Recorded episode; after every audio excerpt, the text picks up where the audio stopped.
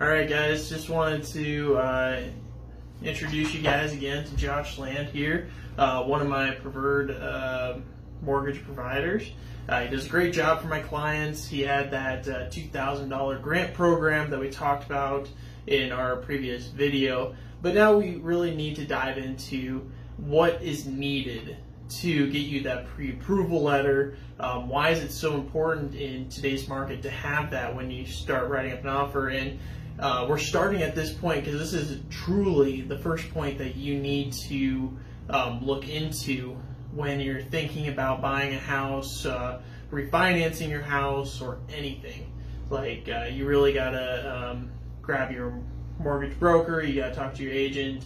Um, this is step number one. I want to let uh, Josh kind of take uh, take the reins here um, yeah. with what what do you actually need Um, to get a pre-approval letter. Yeah, I mean, to your point, uh, it, this should be the first step in the process, because one of the most frustrating things in a process can be, you know, looking at something that you end up finding out is outside of your price range. Um, and it can be tough then, because it's hard to go backwards from that point, right? Um, so I think understanding what your true buying power is when you start this process is really important. Um, And I think that's one thing that can differentiate, you know, myself from a, you know, national mortgage company um, that's just going off of stated income initially.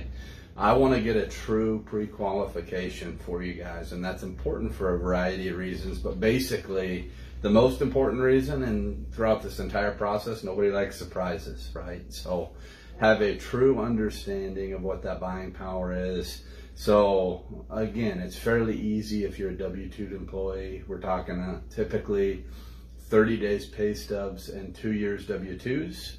Um, and at that point, when you go self-employed or otherwise, it can get a little bit more tricky uh, to be able to prove that. But I think that's the important piece that you need to think about um, is making sure you truly understand what you're qualified for. Um, and You know, that's making sure we have everything done uh, on, on the upfront phase, and self-employed, um, making sure we've got the got two years taxes. We understand what you wrote off, what we can potentially add back in to make sure we are truly getting you qualified for uh, the amount that you're looking for.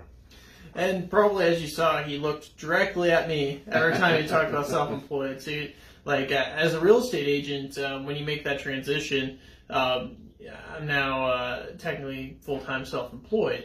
So when it comes down to it, um, uh, dive a little bit deeper. The W two is a little simpler, showing that proof of funds. Um, uh, we'll, we'll start there.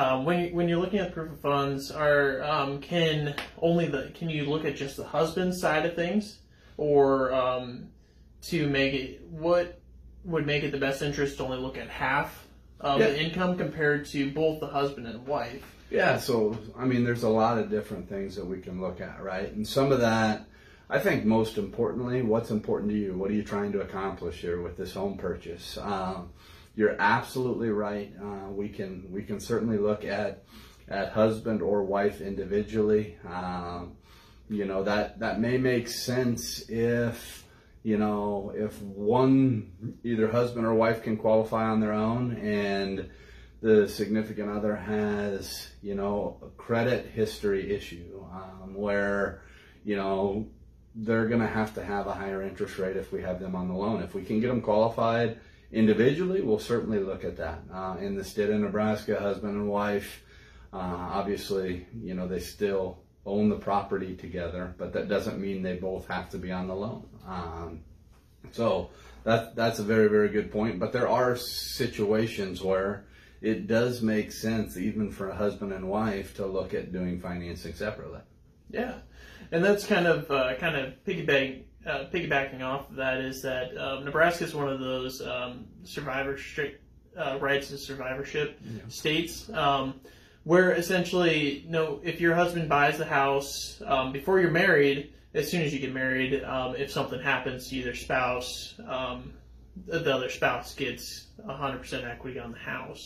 So the husband bought it by himself um, through title two years before he got married, but then he got married, um, and the husband um, uh, passes away or uh, is no longer here. Um, the wife now takes control of it, even though she was not on the title, even though she was not on the original loan. Um, she is the, the survivor of the relationship, and she takes control of it. Um, what are, so past the W two form, so what are some of the things that you're looking for? What do you advise um, people to um, start putting together for you um, for for your first meeting, so that no one's surprised, like, oh, I left that back in my in my piggy bank, right? Or yeah, so uh, on an initial meeting. Um, Again, we talked about thirty days pay stub, so if you're paid once a month like a teacher, um, at least one pay stub. If you're paid every other week, you know, three pay stubs at that point, two years W twos. Uh, it'd also be helpful to have two months worth of bank statements for the account that the down payment for the house is going to come in. So um, we need two months worth to just kind of get an understanding of, you know, the deposits and the credits that came out of that account. Um, in most scenarios, it's okay to have a gift for financing, but we do have to know kind of where that comes from. Um, and so that's something that we would certainly talk to you about. Uh, and then obviously having I Ds as well, uh, making copies of those on an initial, you know, initial conversation. So we have that down the, down the road. But the biggest things, at least to get a initial pre-qualification, is, you know, verifying the income, how much you're making gross. Uh, it, it is gross, so pre-tax what you're making. Um, and then, you know, doing that credit check and making sure we have a full understanding of the credit situation, where, uh, where you're at credit score wise. And then obviously, you know, what besides this new mortgage you have that you're paying on on a monthly basis, whether that be credit cards, you know, an auto loan, otherwise, to determine your debt to income ratio and what we are truly calling kind of your buying power for this home purchase. Um, with that uh, credit check that we're talking about, um, I bet people always come in and they're just like, well, I did this free credit report yeah. on all that stuff. Credit um, Karma, Credit Karma, yeah, all that sure. stuff. Um, What what's your what happens during those conversations? Is it exact every time? Is there a difference yeah. in what what actually com- what's actually true? Sure, I mean, it, it's never going to be exact every time. I mean, I think it's a good barometer. I do think it's a good idea for you to have an idea of where you're sitting with your credit, really, at any point, right? What what goes into that? Um, what we're going to look at, obviously, we're going to look at all three credit bureaus. We're going to take the middle score of the three credit bureaus. Um, and if it is a husband and wife, we take the lower of the two scores. So it is important when you're looking at your financing situation. It doesn't, you know, it, it's great if one of you, one of you has an eight twenty-five credit score, but the other has a six fifty. I mean, it's important that you're both keeping up on your credit. Um, And there's certain things too um, that we can talk to people about if they're looking to get pre-qualified. There's some recommendations we can make to help you, you know, boost your credit. Um, can't guarantee anything, but by doing X, Y, and Z, you know, we have a pretty good chance of seeing your scores raised, which will in turn, you know, qualify you for this lower interest rate. So there's a lot of things that we can do and kind of talk you through and coach you through to make sure, again, you're getting the best interest rate and in turn spending as little on interest over the life of the loan on this home purchase.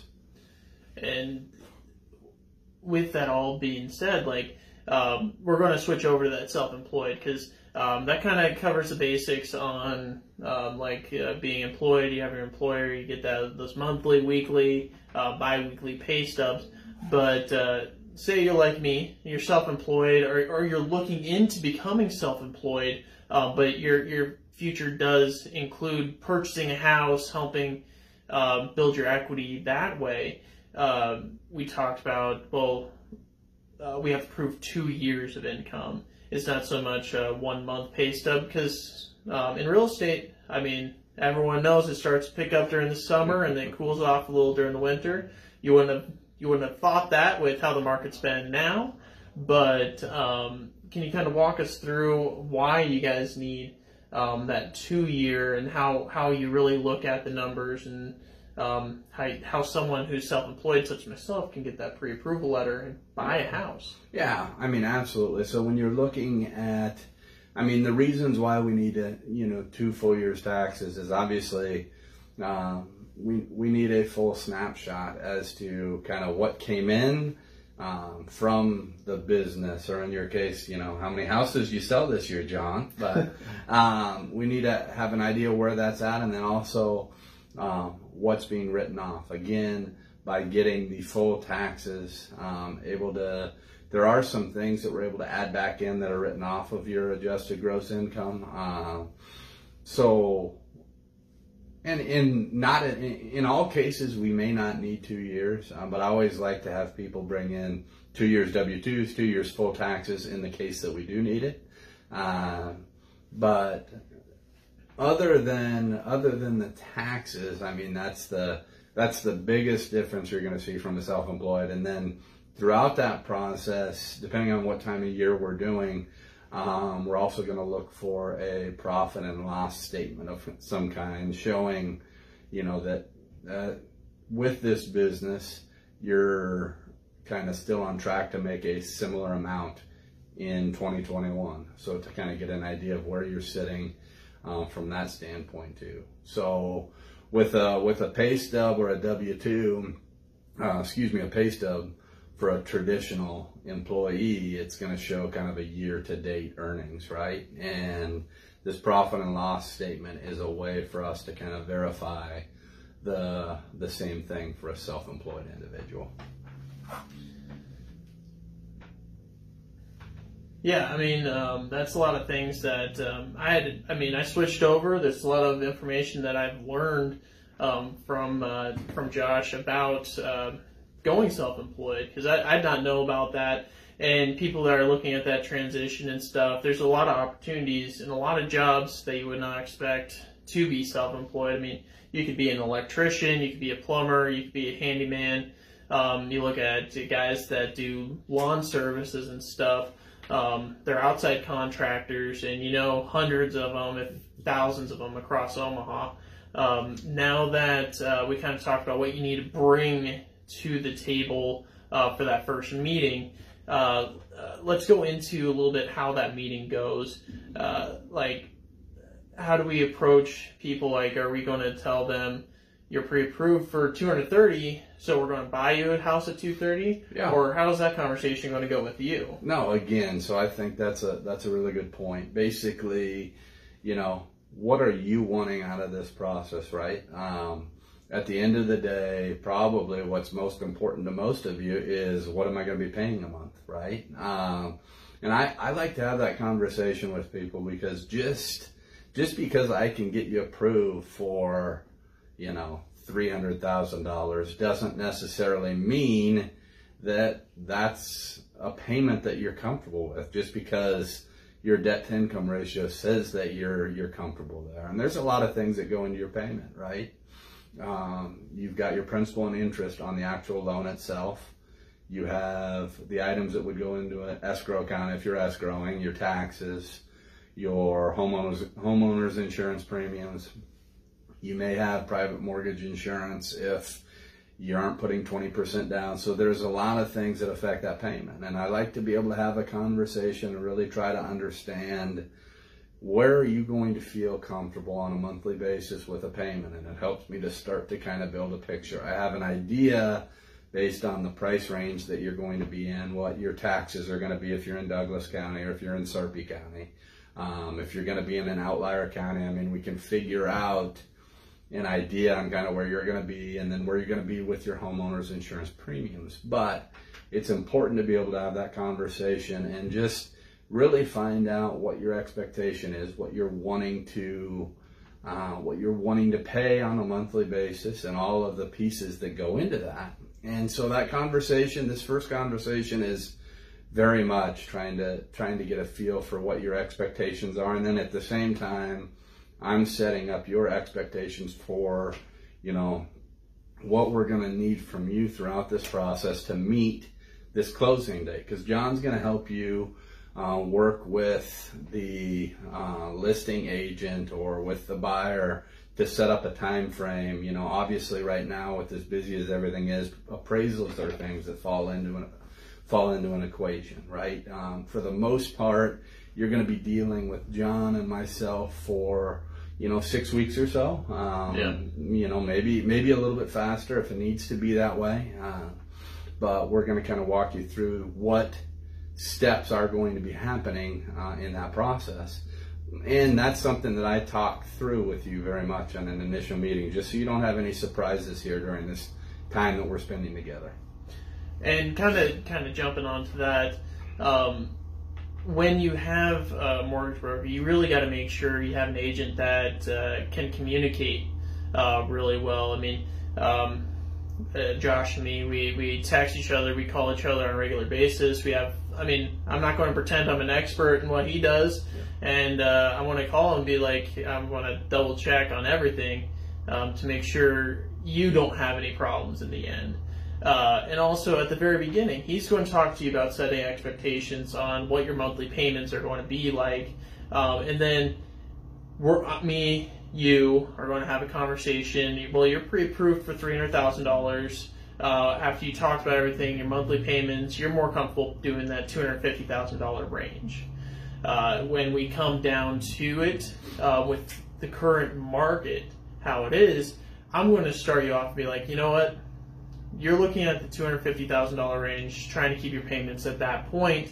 We need to be looking at houses in that uh, two thirty, two forty range. And we can we can creep closer to two fifty, but most of the time, unless it's a closed deal where I'm able to sneak in and um, call, call a renter that uh, a rental owner that said, "Oh, I'm actually looking to sell this house," like, well, it's on the market, we can go and get it without having a bidding war going.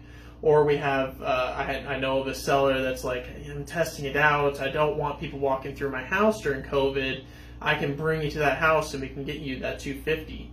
But in most cases right now, we're going to have the escalation clause and different things like that that are going to bring up that price. So going back to that two thirty, I'm going to be communicating with you. I'm going to talk to Josh, be like, okay, they're pre-approved for three hundred.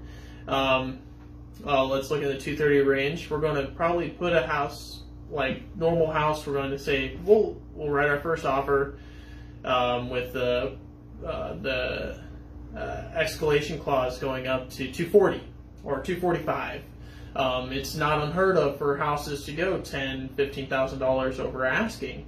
Right now, if we can get it for less, great. That's how escalation clauses work.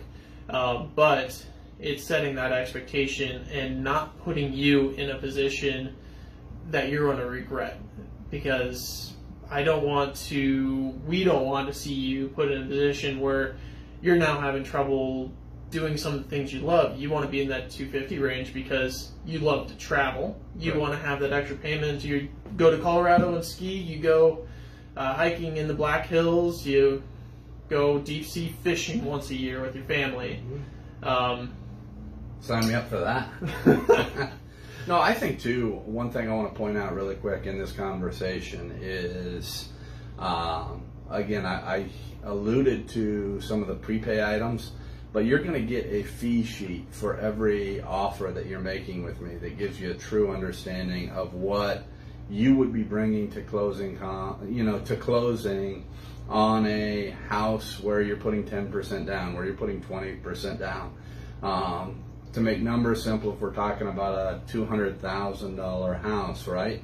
It, if you're putting ten percent down, you're not just bringing twenty thousand dollars to the table. We talked about the fact that you're going to have to fund an escrow account, which means one year insurance premium plus a couple months. And then, you know, between six and nine months of your taxes. You, you need to figure all of that in, too, when you're making that offer. And it's important to not have any surprises. And so we're going to have those conversations.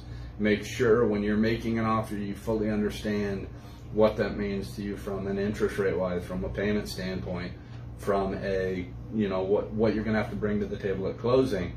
All of these things you have to consider when you're deciding what you want to make an offer on a specific property. Exactly. And I mean, going off of those added costs um, with getting your mortgage, um, there's also costs that uh, beyond your down payment that you're going to have to pay on your house. Um, we're, if we're able to get you an inspection on your house, those go for about five hundred dollars. Um, you go for termite inspection, that's ninety bucks. You do a radon inspection and, and do all these different things that add money that you have to bring to closing. This is not something that you can add to your loan. It's something, a lot of these are prepaid before your house closes. So that's setting the expectation with that. Uh, is that, do you have enough cash to do these inspections that you want and still keep the loan that you want and not have it affected? Yeah, at the end of the day, it's a fun time to be looking for your house, whether it's your first house or your dream house. You know, enjoy the process, and you know, when you've got a, a real estate agent at your side, and then, I mean, my job basically at, at the end of the day is to make sure you don't have any surprises with your financing, and we'll uh, we'll make that happen for you. But certainly enjoy enjoy this process. It's a it's a fun time for you, for sure. Yeah, I would agree with that. That's why I love doing what I do, and I'm going to continue doing it. All right, guys. Well, we'll bring you some more information soon, and uh, hope this uh, helped a little bit.